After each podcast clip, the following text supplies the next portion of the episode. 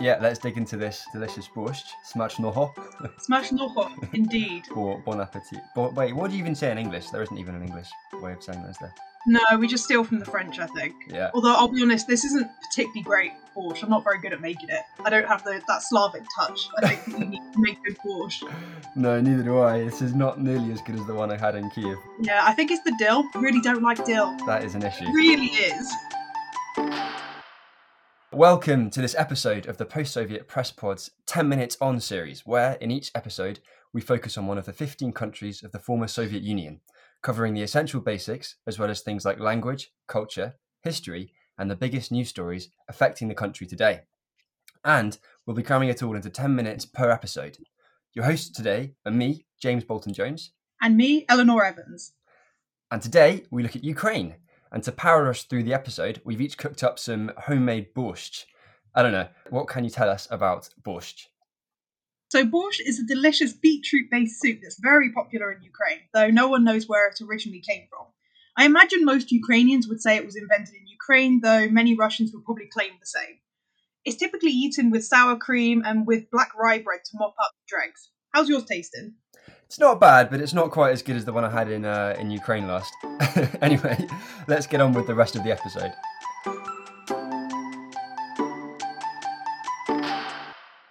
Firstly, Eleanor, give us some quick fire facts about Ukraine to get us started. Ukraine is a country in Eastern Europe with a population of around 44 million people, neighbouring quite a few countries including Russia, Belarus, Poland, and Romania. The main religion is Orthodox Christianity, though there's some quite complicated context there, which, which we'll touch on later. The main languages spoken in Ukraine are Ukrainian and Russian. Speaking of which, can you say anything in Ukrainian, James? Well, as it happens, I've been taking a class in intermediate Ukrainian at UCL this year. So how about Khai vam shchastyt, meaning good luck, which we're going to need if we want to fit everything we want to say about Ukraine into just 10 minutes. Let's turn to history now. Ukraine gained independence in 1991, but what came before that? Okay, so although Ukraine in the modern understanding began to be conceptualized around the first half of the 19th century, Ukrainian nation builders tended to focus on two much older polities, which in their eyes contain the origins of the modern Ukrainian nation. The first one is Kievan Rus, a polity that lasted from around the 9th century to the 13th century when it was taken over by the Mongol horde. Check out the episode on Russia for more details. And the second uh, polity, um, which modern Ukrainians refer to, is the Cossack Hetmanate, created by Ukrainian Cossacks in the 17th century. The Cossacks called their leaders hetman, and in 1649, hetman Bohdan Khmelnytsky defeated the Poles, who at the time controlled much of the territory which is uh, Ukraine today, and created what some view as the first Ukrainian state. The Hetmanate didn't last for long though, and it was dismantled in 1785. In the 19th century, one part of what is now Ukraine was in the Russian Empire, and the other part was in the Austro Hungarian Empire. In the Russian Empire, the people who would later become Ukrainians were called Little Russians, and in the Austro Hungarian Empire, they were called Ruthenians. The development of a national consciousness proceeded at different rates in different ways in each part. Right, and the collapse of the Russian Empire after the October 1917 uh, Bolshevik Revolution and the collapse of the Austro-Hungarian Empire after World War One led to the creation of the first modern Ukrainian state, which united the parts which had been under both of those empires. and this survived in various forms until the 1921 Treaty of Riga, when the Bolsheviks and the Poles agreed to divide up Ukraine once again.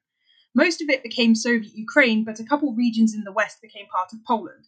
Small areas in contemporary Ukraine's western borders also ended up in Czechoslovakia and Romania between World War One and World War Two. So, up to 1991, Ukraine was part of the Soviet Union, with its present day borders consolidated in 1954, when Crimea became part of Soviet Ukraine. Much of what is today Western Ukraine was part of Poland between the First and Second World Wars, but after the Soviet Union was on the winning side in the Second World War, it joined the eastern and western parts of Ukraine together. Ironically enough, it was the leader of the Soviet Union, Joseph Stalin, who was responsible for uniting Ukraine. Why do you say ironically? Well, Stalin was in charge of the Soviet Union during what is known as the Executed Renaissance, which was when the Soviet authorities killed or imprisoned much of Ukraine's intelligentsia in the 1930s. Okay, and Stalin was also responsible for a man made famine, also in the 1930s, known as the Holodomor, which caused the deaths of millions of people from starvation. So Stalin wasn't exactly the most likely candidate to be the one to unite East and West Ukraine then. Definitely not. Anyway, let's fast forward to 1991. Ukraine has its independence, but it's not all plain sailing from there, is it? Unfortunately, not. Though the communist regime was gone, many of the communist elites stayed in power, with the leader of Soviet Ukraine, Leonid Kravchuk, becoming independent Ukraine's first president. And then he lost the 1994 elections to another Leonid, this time Leonid Kuchma, who stayed in power until 2005. Uh, the previous year, 2004, was an important one for Ukraine because it was the year of the Orange Revolution, when thousands of people protested on Independence Square in central Kiev. They were fed up with the widespread corruption under Kuchma and were outraged by attempts to rig the election and put his preferred successor, Viktor Yanukovych, in power. Amazingly, the protesters succeeded, with Yanukovych agreeing to hold new elections in which his opponent, Viktor Yushchenko, won. Yeah, but then Viktor Yanukovych won the 2010 presidential election and set about enriching himself and his family. This created general dissatisfaction with the Yanukovych regime, which climaxed in November 2013, when Yanukovych turned his back on an agreement with the EU and instead decided to sign an agreement strengthening ties with Russia. This then triggered protests, once again on Independence Square in Kiev, uh, and efforts to suppress the protesters only increased their numbers. Um, things really came to a head in February 2014 when over 100 people were killed. Yanukovych fled to Russia and Ukraine formed a new government, with subsequent elections making Petro Poroshenko the new president of Ukraine. Right, and these protests are often referred to as the Euromaidan, partly because of the fact that Yanukovych rejected the deal with the EU, and partly after the word for square in Ukrainian, Maidan. As the protests centered around the independent square in Kiev, Maidan Nezalezhnosti in Ukrainian. But then during all of this, Russia annexed Crimea and invaded the east of Ukraine with support from local separatists who proclaimed the creation of the Donetsk and Luhansk People's Republics. Though, for the sake of balance, we should say that there is a debate in academia about the extent to which this was a Russian invasion, a local uprising, or something in between. This state of affairs continues to this day, with Crimea now de facto part of Russia and the war in the east of Ukraine ongoing. And it's worth emphasising that under Ukrainian and international law, Crimea is part of Ukraine. Moving on to culture. Ukrainian culture before independence was often incorporated into the cultures of the multinational empires it was part of. For example, 19th century writer Nikolai Gogol, in Ukrainian Mykola Hohol, is often thought to be Russian, though he is from what is now Ukraine. There were some Ukrainian cultural figures who were focused on developing Ukrainian as a literary language and on building the Ukrainian nation in the 19th century. And the most important one of these has to be Taras Shevchenko, um, who was a serf from the bit of Ukraine that was uh, at the time in the Russian Empire. Uh, he moved to St. Petersburg to study art, and then a group of famous artists paid for his freedom. Right, and although Shevchenko was a great artist, his most lasting and influential legacy is his poetry, which standardized modern Ukrainian and turned it from a peasant language into a form of high art. Exactly, and Shevchenko took inspiration from the Cossack hetmanate, which we mentioned earlier, and imagined the possibility of recreating a Ukrainian state in his own time. Now, if we talk about contemporary Ukrainian culture, there are loads of great writers, musicians, and artists working in Ukraine right now, though I was particularly a big fan of Ukraine's winning entry in the Eurovision Song Contest in 2016. Yes, that song was amazing, though it was about a very tragic moment in history when the Crimean Tatar population of Crimea was deported to Central Asia in 1944, an event some, including the Ukrainian government, have characterized as a genocide. The singer Jamala is a Crimean Tatar herself. Speaking of music, there's another really good Ukrainian rock band called Okean Elzy.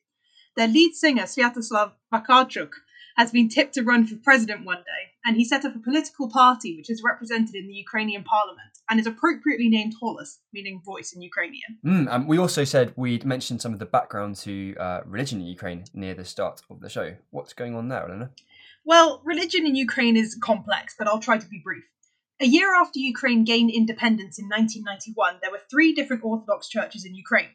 One was linked to Russia, one called itself the Kievan Patriarchate, and the third wanted autocephaly, which basically means recognition as an independent church. Brace yourself for some complicated organizational details. These demands for autocephaly fell on deaf ears until the outbreak of war in 2014.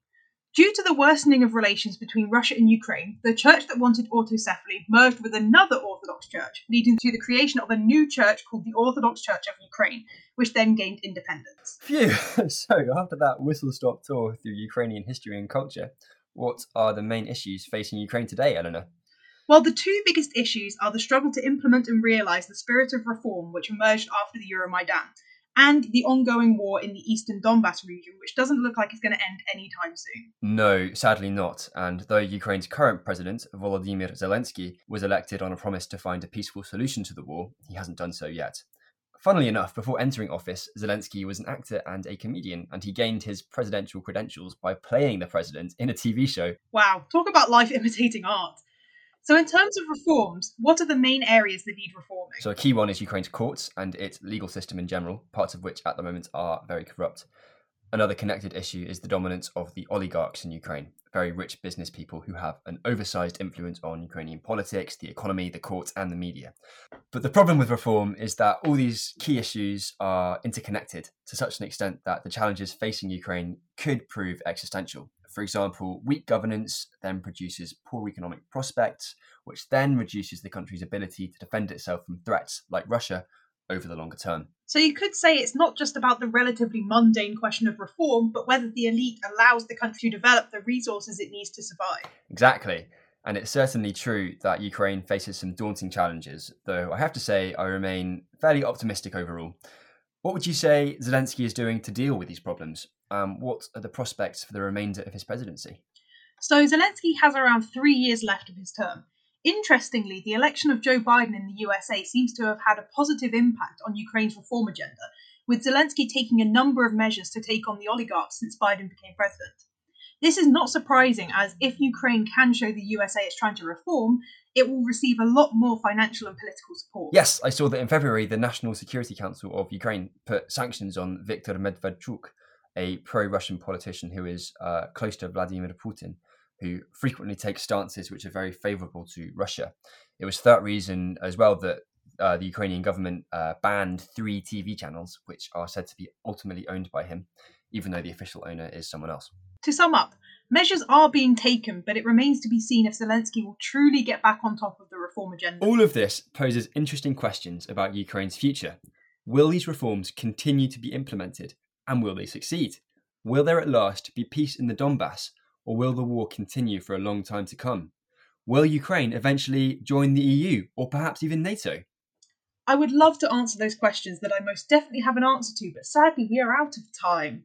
We would like to thank Andrew Wilson and Dave Dalton for their expert help in preparing this episode.